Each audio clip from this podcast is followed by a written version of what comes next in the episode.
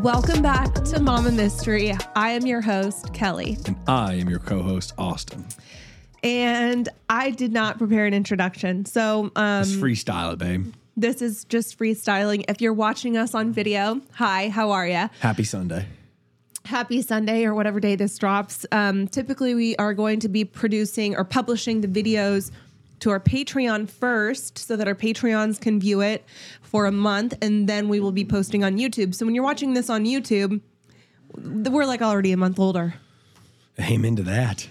Anyway, And if you're just listening, you can now watch them on YouTube. How about that? how about that? Anyway, the, well, enough nonsense. Let's get into it. Let's do it. Today we're talking about the case of Laura Jean Ackerson. So I had this um, New Year's resolution to read more books this year. I saw everybody had these resolutions to read books, and there were some people who read 150 plus books. 200 books or something crazy.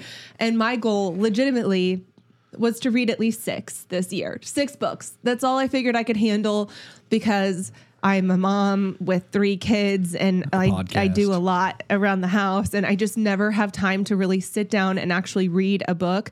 I could listen, but I actually try that and I find my mind just wandering and I'm listening to whatever's being said, but I'm not comprehending any of it. So, um, Anyway, my goal was to actually read at least six books, which is laughable, but hey, whatever. I've actually read three so far in January. I've already read three. Yeah. Something Kelly didn't calculate in is that a lot of these cases, she literally reads full books for them. Yes. And so I think she'll read six, just, you'll read six just on behalf of doing the podcast. But You're probably right. So, one of those books is Bitter Remains by Di- Diane Fanning. And um, Diane Fanning, she's an excellent author. If you're interested in learning more about the case I'm going to be telling you about today, the book Bitter Remains is very good. It's very factual, straight to the point. It's not a whole lot of like storytelling, but everything is told in a chronological order in a way that's easy to understand. Um, it's not written for any kind of dramatic effect. I really liked it. It was an easy read, and I felt like I fully understood the story after reading that book. So is this the one you read in like half a day? uh, it was about a day and a half. Yeah. Yeah. Crazy. Okay, so Laura Jean Ackerson, she was born on April 30th of 1984 in Hastings, Michigan, to parents Roger and Brenda Ackerson. She was one of seven kids, a big family, but her parents had a nasty divorce when Laura was a toddler, and her mom, who maintained primary custody, moved them around quite a bit. Two things that can sometimes create instability and have a negative impact on a kid. And for Laura, it really did hinder her ability to mature and develop a strong sense of self as she grew. Eventually, Laura moved and she planted her roots in Kinston, North Carolina, leaving the rest of the family behind in Michigan. Her brother, the one sibling that she actually was kind of close to, had moved to North Carolina not long before her, so she had at least one familiar face in this new city. Laura was outgoing, bubbly, and personable, all traits that bode well for a 20 something dipping her feet into the workforce.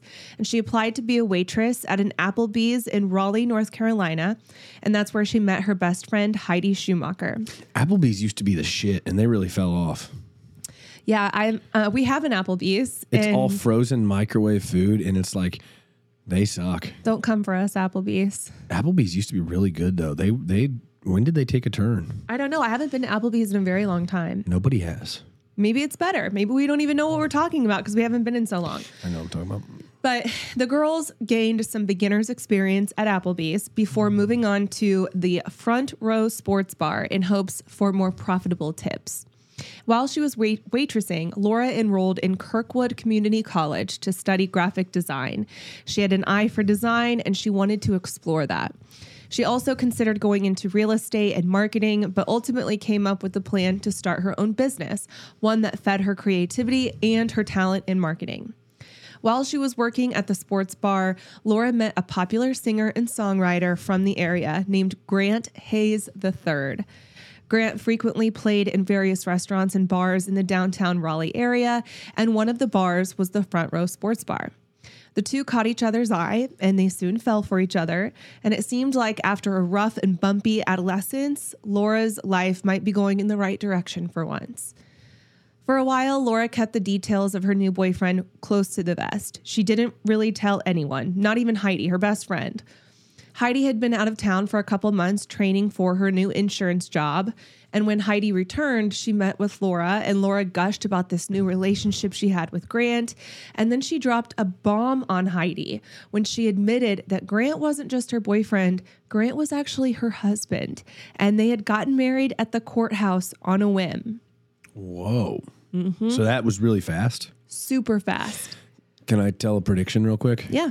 The second you started saying she had this boyfriend that she was super into and not telling anybody, and knowing her background, my mind went to these cases where chicks are heavily manipulated and like love bombed, and then they end up being the like that's the culprit is the boyfriend. You know, I love that you just pointed that out because I do think for as much flack as people get for being into true crime or being having this morbid curiosity about true crime there's something to be gained and learned from a lot of these stories and that is one of the themes that you've picked up on you mm-hmm. can see it from the outside and you can pick up on it and you're so spot on mm-hmm. so i think that that's interesting because had you not listened to all of these stories that i've told you over the last few have picked up years you it. wouldn't have picked up on that So I am listening. you are listening and you are comprehending and you're more than just a pretty face Thanks, babe. I love you. that. So, a few months into the marriage, Laura became pregnant with their first son. Which is technically a few months into knowing each other, right? Yes. Um, Grant the fourth. So excited for this new baby. Those closest to Laura wanted to celebrate with her and help her with him, but they soon felt some pushback from Grant. He started driving a wedge between Laura and almost all of her relationships, including the one with her brother and her best friend.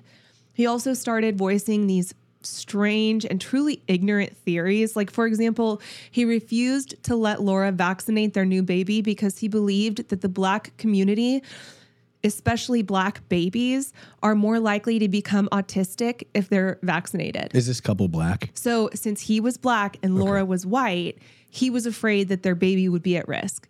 And just a side note, I don't really care where anyone stands on vaccinating their kids. If you want to or don't want to, that's your right as a parent to do with whatever you want with your kids. But just don't make the decisions based on fallacies because it weakens your credibility. In my Well, even I mean, here's the deal: somebody who believes in it will probably say that anything's a fallacy if you don't want to do it. But it's kind of a strange reason. yeah, It's like, like, man, I can't imagine there's many flat earthers that listen to this show. Let, us be honest, know. and we're not editing this out. I cannot imagine there are many flat earthers listening to this show. If there are, please stand up. Put one of each hand up. Leave it in a review. Give us a five star and say I'm a flat earther, and I'll shit. We'll see. You know what? If you are a flat earther, was gonna say I'll send you a gift card, but I don't really want to award flat earthers. Let's just keep. Let's just keep moving. and then you're gonna get people just saying they're a flat earther, flat earther, Flat A earth. flat earther. And if you're a flat gift earther, please stand up and put one of each hands up and be proud and out of your mind because you are. Go ahead, babe. Yikes. All right. So, anyway, not long after the birth of their first son, Grant really was losing touch with reality.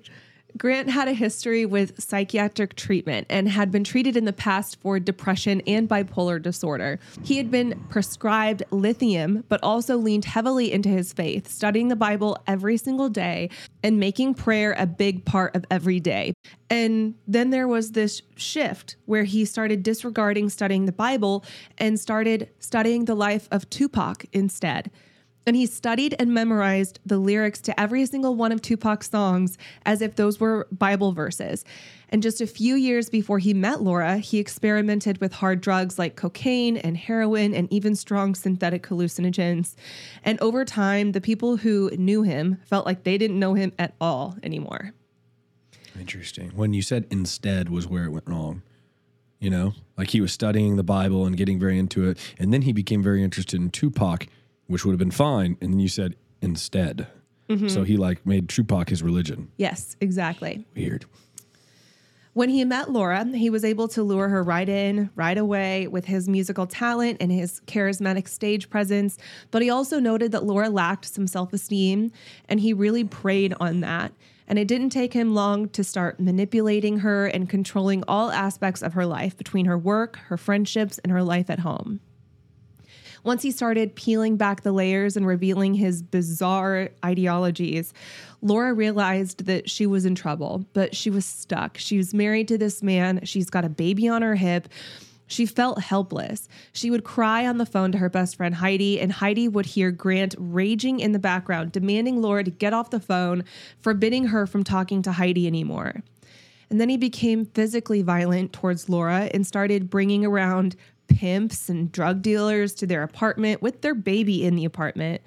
And his own family, including his parents and his sister, came over to the apartment one day when Grant wasn't there to tell Laura that she needed to leave him. That Grant had this plan to take over the world by having 50 kids with 50 different women, and that he had just completely gone off the deep end, and that she needed to save herself and her child. Like his own family is staging an intervention for their son's wife. Yeah. Red flag. Get the hell out. So, just as she was preparing to escape with her one year old son, Laura discovered that she was pregnant with their second child. And this prompted her to give their relationship one more chance in hopes that maybe this new baby would help their family dynamic. Who has that ever worked for?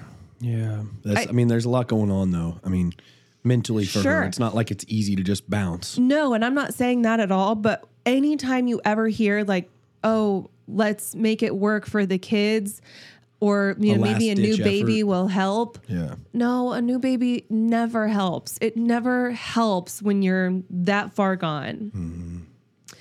So, anyway, she gave the relationship one more chance. And in August of 2009, Laura gave birth to their son, Gentle Rain Hayes. Grant moved down to the Caribbean to St. John's Island in an attempt to reboot his music career around this time. And at first, Laura joined him, but when she realized that Gentle had some health issues, she moved back to North Carolina to get him proper health care, leaving Grant behind. The two stayed in touch regularly, and Grant was open about this woman that he met while he was on the island. She was an actress and singer named Amanda Smith, and he was, I guess, teaching Amanda how to play guitar. And Amanda's biggest claim to fame was an uncredited role in The Stepford Wives with Nicole Kidman and Faith Hill, where she played one of the Stepford wives. Are you familiar with this movie? Nope.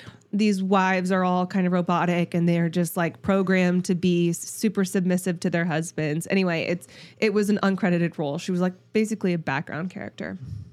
But Amanda was once married to a man named Nikki Smith, but he had since passed away, leaving Amanda a hefty inheritance to the tune of about $188,000, in addition to more than $75,000 in expensive jewelry and accessories.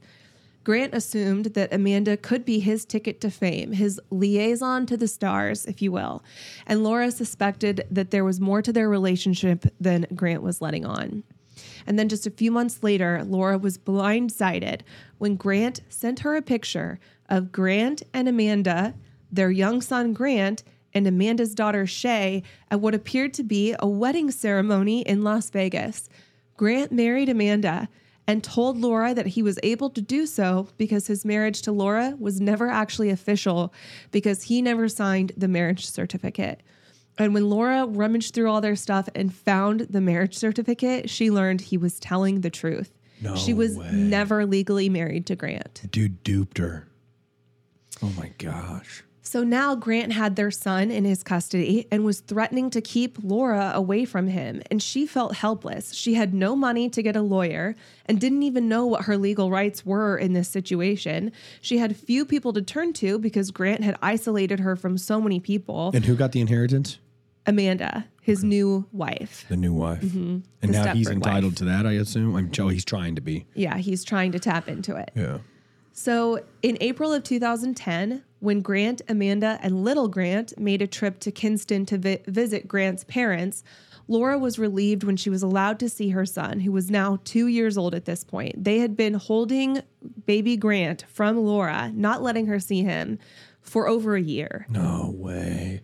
Behind Laura's back, Grant went to the court and filed for custody of the boys under the grounds that Laura was making posts on Craigslist looking to trade sex for housing and that she couldn't control the baby's temper tantrums, making her an unfit mother.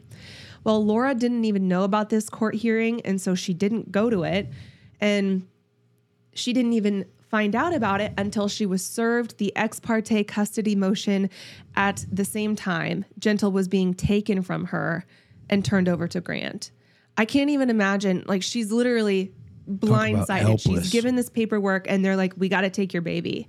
And the baby's crying and screaming, being taken from her. She is all this baby has known his whole life so far. And I just can't even imagine that Nightmare. nightmare. So Laura met with an attorney two days later and went to court on June 25th to try and fight for her boys, but without a permanent place to live or job because the apartment that she'd been living in was Grant's and she had no job while she was taking care of Gentle. She appeared to the judge to be unstable. But Laura also made the argument that Grant was a substance abuser. And ultimately, the judge agreed to allow Laura to have the boys on the weekends while the boys stayed with Grant and Amanda during the week. In the meantime, both Grant and Amanda were ordered to undergo psychiatric assessments because they were both just throwing accusations left and right. And so at this point, they're like, okay, we got to get to the bottom of this. We're just going to test you both, basically. Mm-hmm. So, over the following months, Laura kept very detailed records of any contact that she had with Grant and what she did with the boys, what she fed them, how often she changed their diapers. She kept these very detailed records because she knew that Grant was conniving and would try to use anything he could against Laura to make her appear as if she was an unfit mother. And he would often make accusations that when they would come back from her care, they would be sick or they would have an allergic reaction to the food she was giving or whatever. He would just try to find something to pin her on. Mm-hmm. And so that's why she was keeping these very detailed records. But Laura was always attentive when she had her time with the boys, and she dropped everything to care for them. When they were with her, she was fully present with them the entire time. But when they were with Grant, they were mostly cared for by Amanda. And this became evident during one of the evaluations that the court performed with the kids.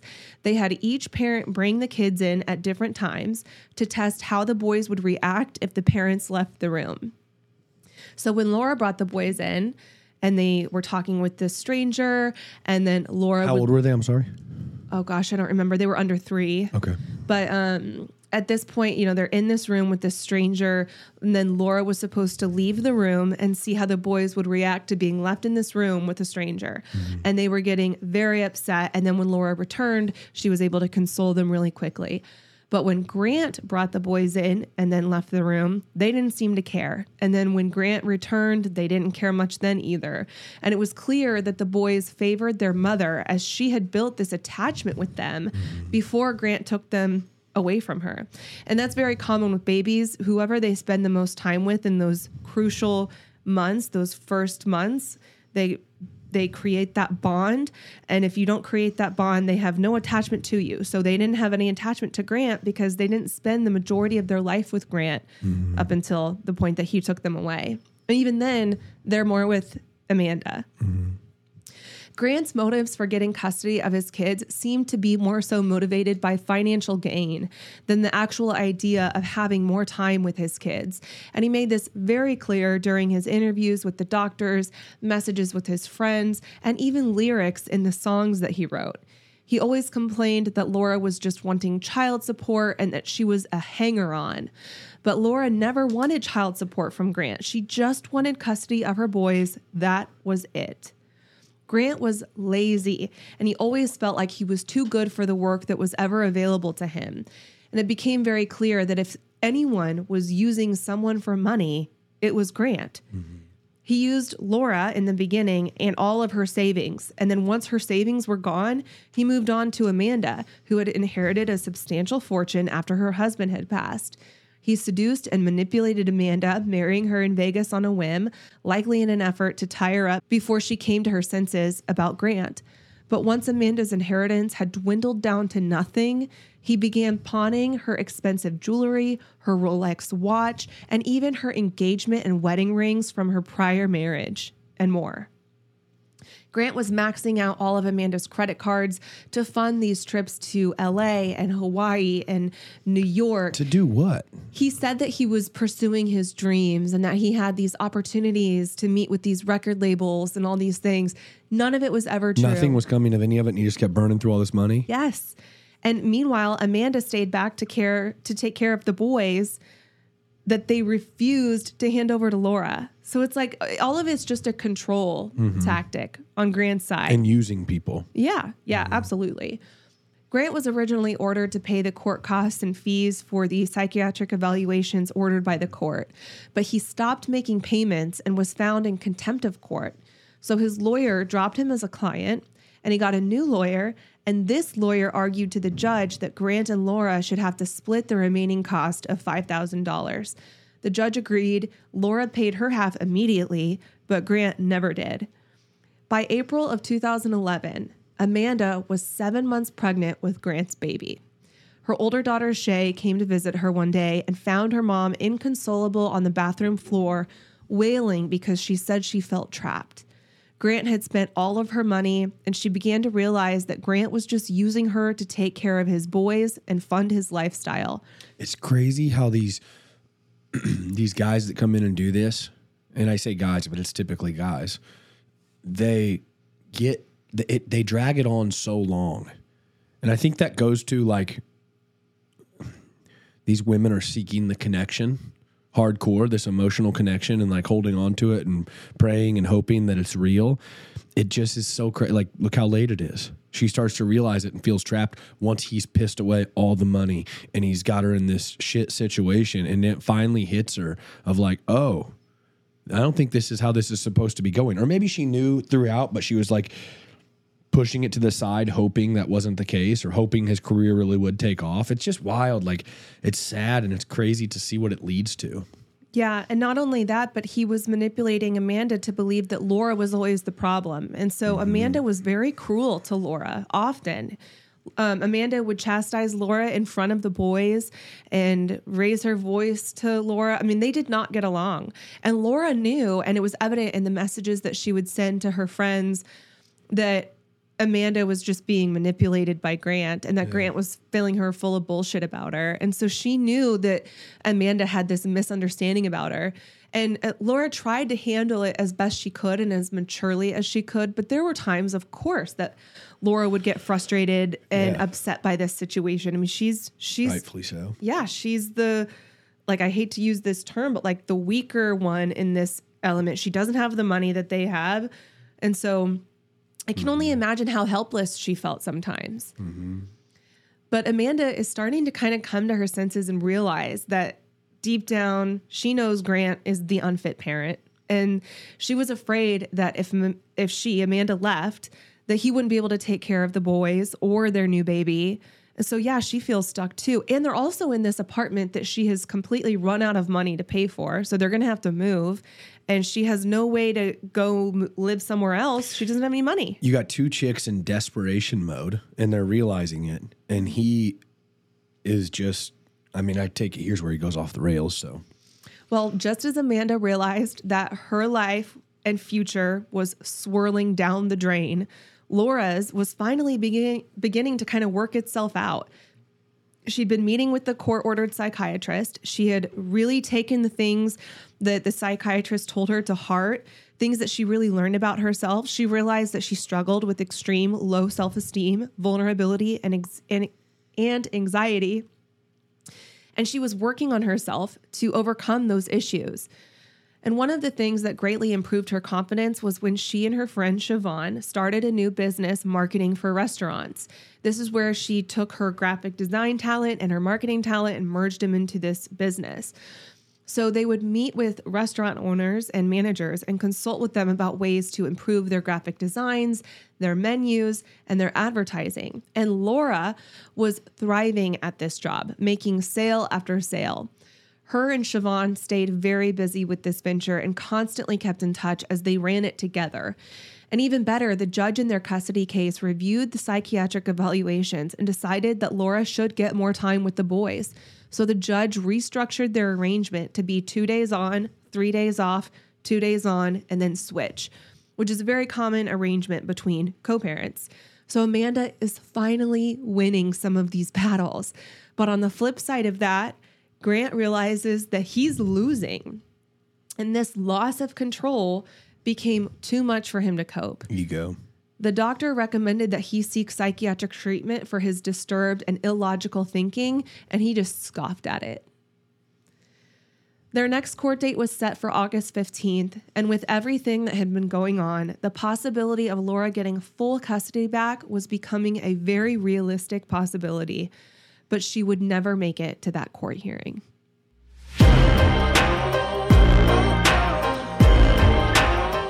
The new year is here, and we're committed to kicking it off right by finding small ways to help us look and feel our best.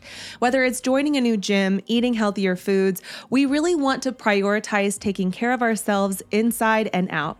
One of my New Year's resolutions is to take better care of my skin this year, and I am doing just that with help from Apostrophe. Whether you're dealing with hormonal acne, breakouts, signs of aging, or acne scarring, Apostrophe's mission is to empower you and help you feel confident and comfortable in your own skin. Apostrophe is an online platform that connects you with an expert dermatology team to get customized acne treatment for your unique skin. Apostrophe offers access to prescription treatments for all types of skin concerns from aging to acne. Simply fill out an online consultation about your skin goals and your medical history, snap a few selfies, and a dermatology provider will create a customized treatment plan specifically for you. My personal skincare goals are to reduce the sunspots that I have from excessive tanning in my naive younger days. I have just a few little dark spots on my cheeks that I would like to lighten up. So when I went on their website, I was truly shocked at how simple it was to just create an account, choose a dermatologist, and receive a personalized plan for my unique skin. I sent in a few pictures of my skin. There was no appointment needed, no driving, no waiting in an office or waiting months to even get an appointment. And before I knew it, a dermatologist prescribed me exactly what he thought I needed, and it was on its way in the mail. It literally does not get more convenient than that. Once I got the package in the mail, I was so excited to try it. They even included these little stickers that you can put on your product bottle. I actually ended up giving them to my daughter, or she stole them from me, because she's just starting her skincare journey. So I'm encouraging her to start taking care of her skin at a young age, which is something I wish I would have done. Right now, we have a special deal for our audience where you can get your first visit for only $5 by going to apostrophe.com slash MM when you use our code MM.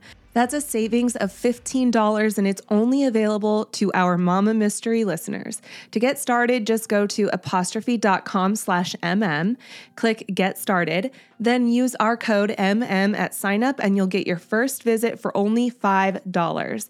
Thank you so much to Apostrophe for sponsoring this episode.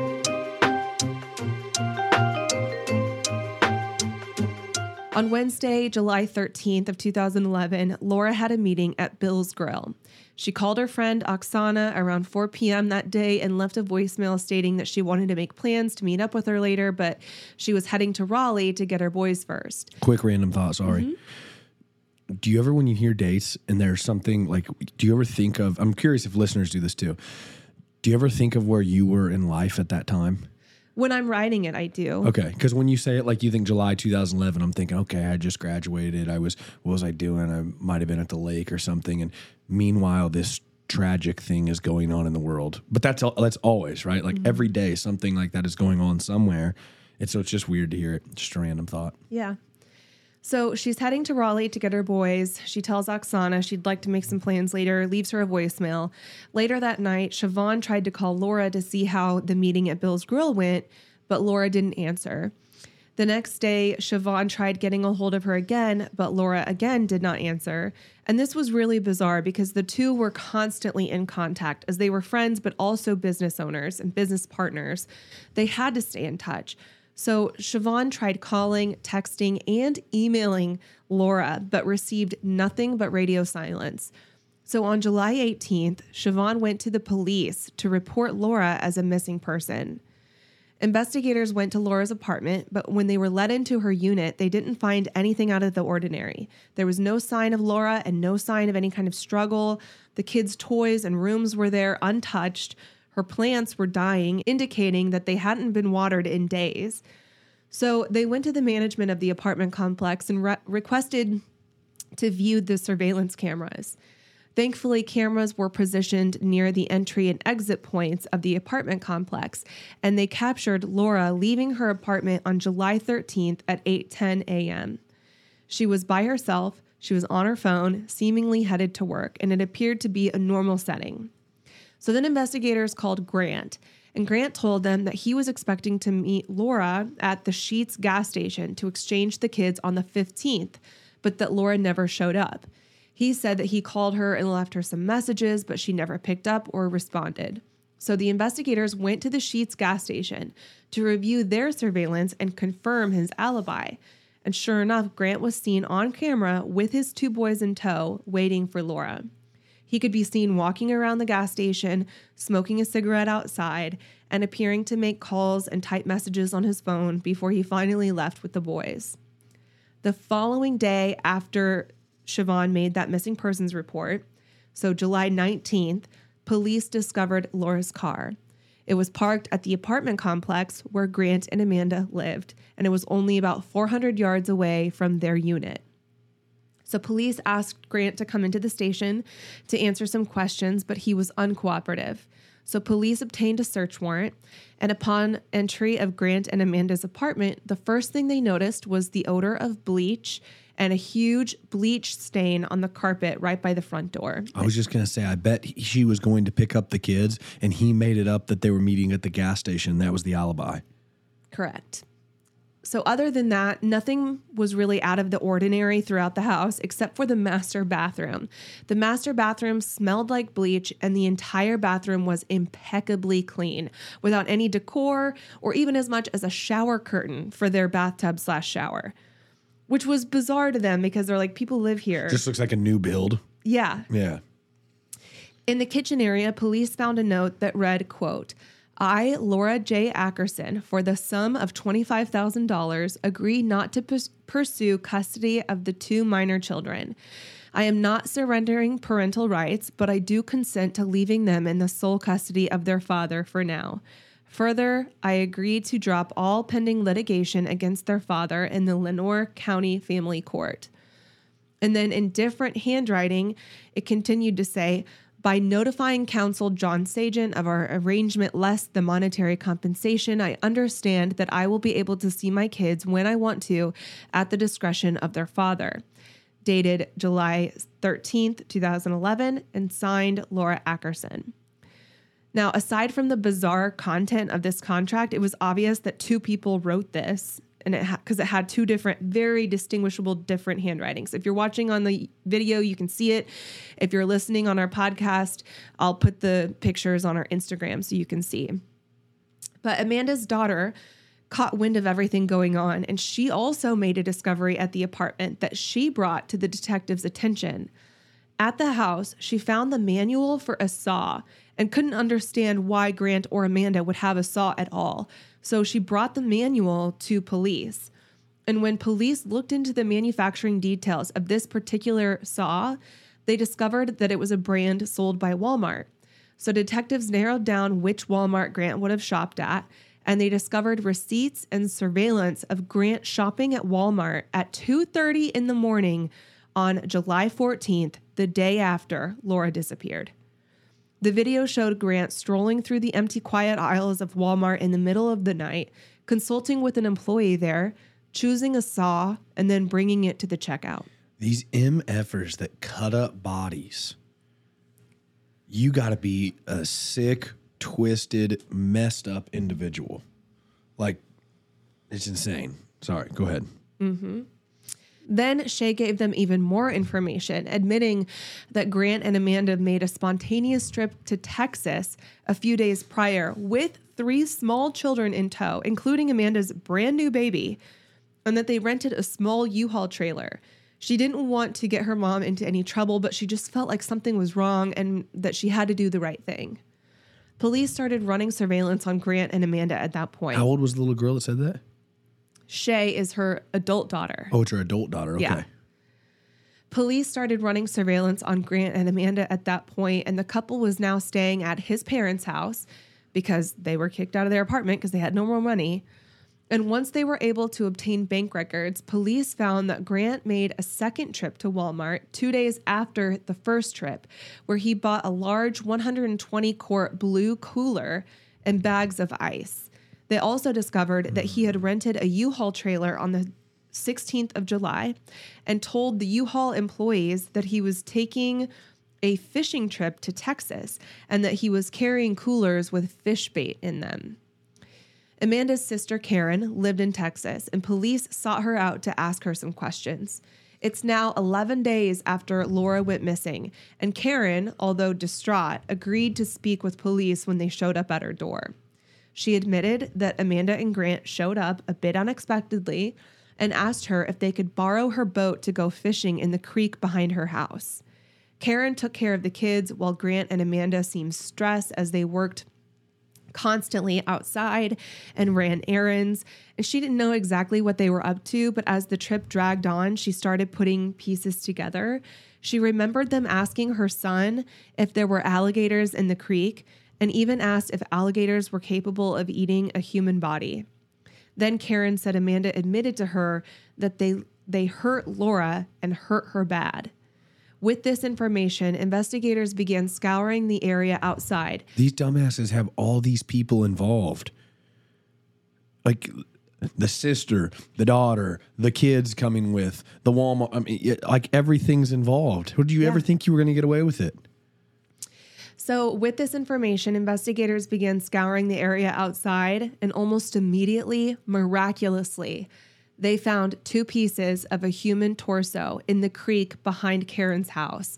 And I want you to understand that this murky water was so dark, it was infested with alligators, it had coverage on it like lily pads and moss and whatever. It truly was a miracle that Laura was found. Soon after, Laura's skull was found, but it was clear that it had been damaged with some sort of acid.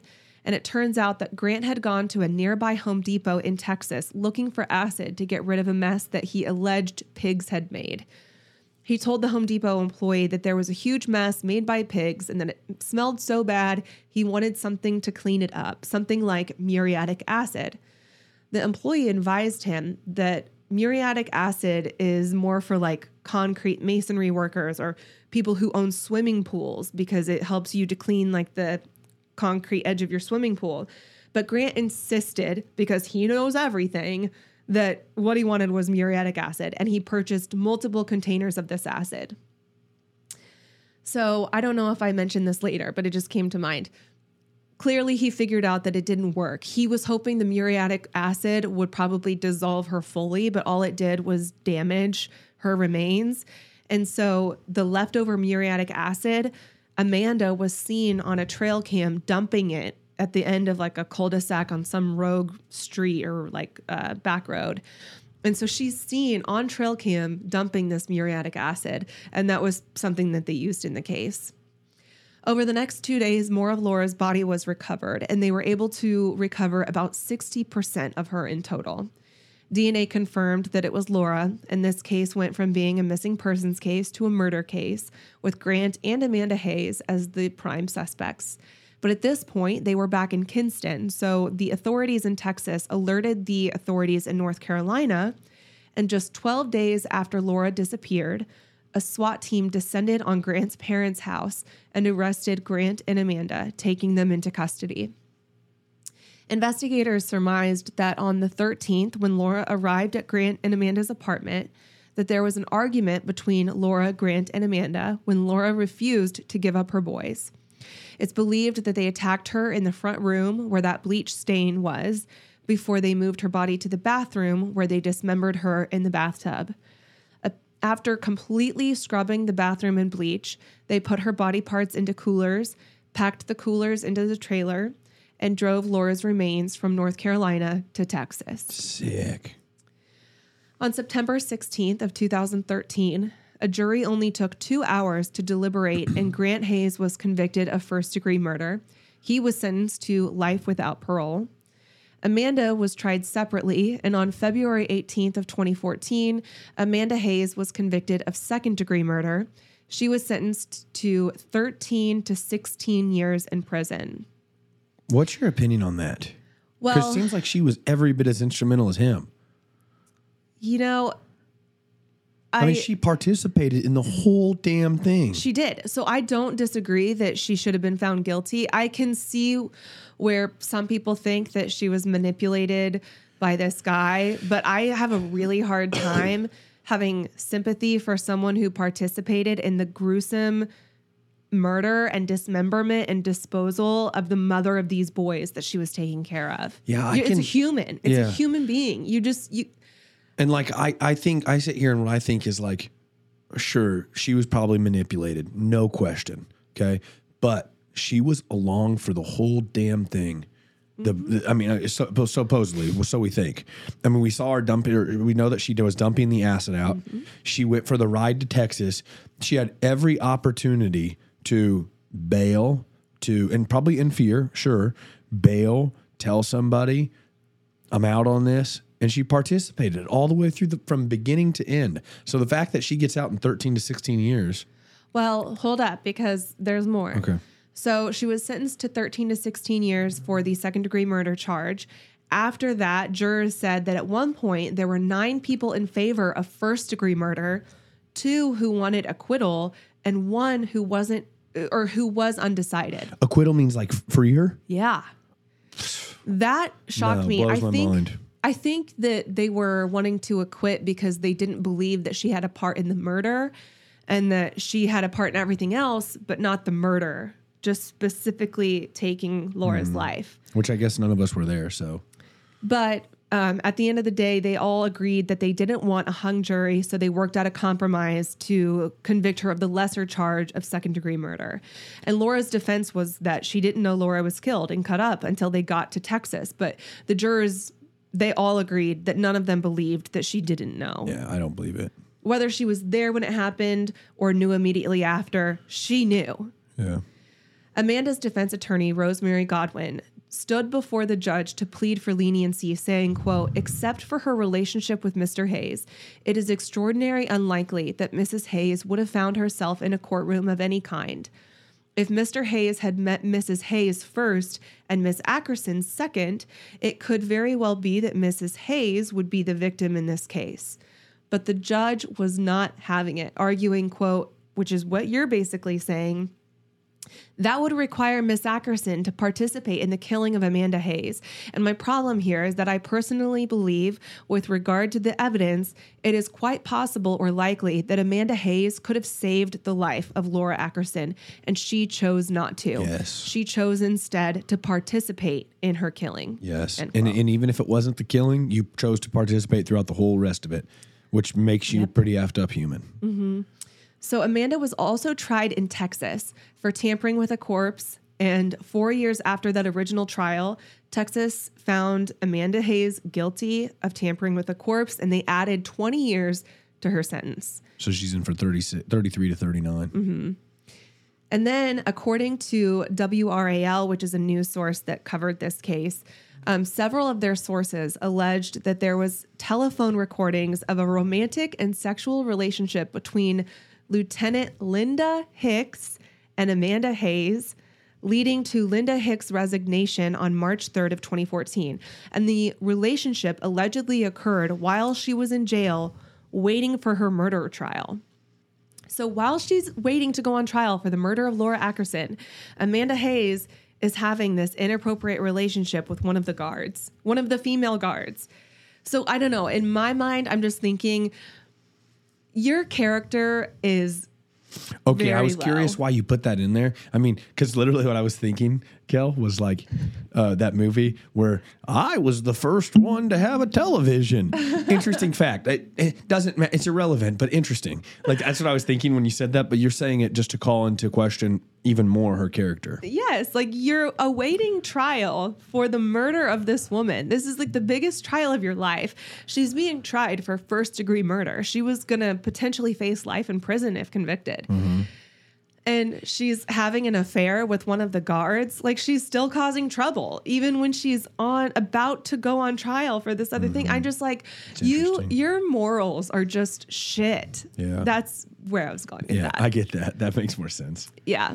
Um, Wow, and I mean, the, the sad. interesting tidbit is that it was an, a relationship with a woman. So she switched teams. Grant is apparently so terrible that he caused a woman to switch teams.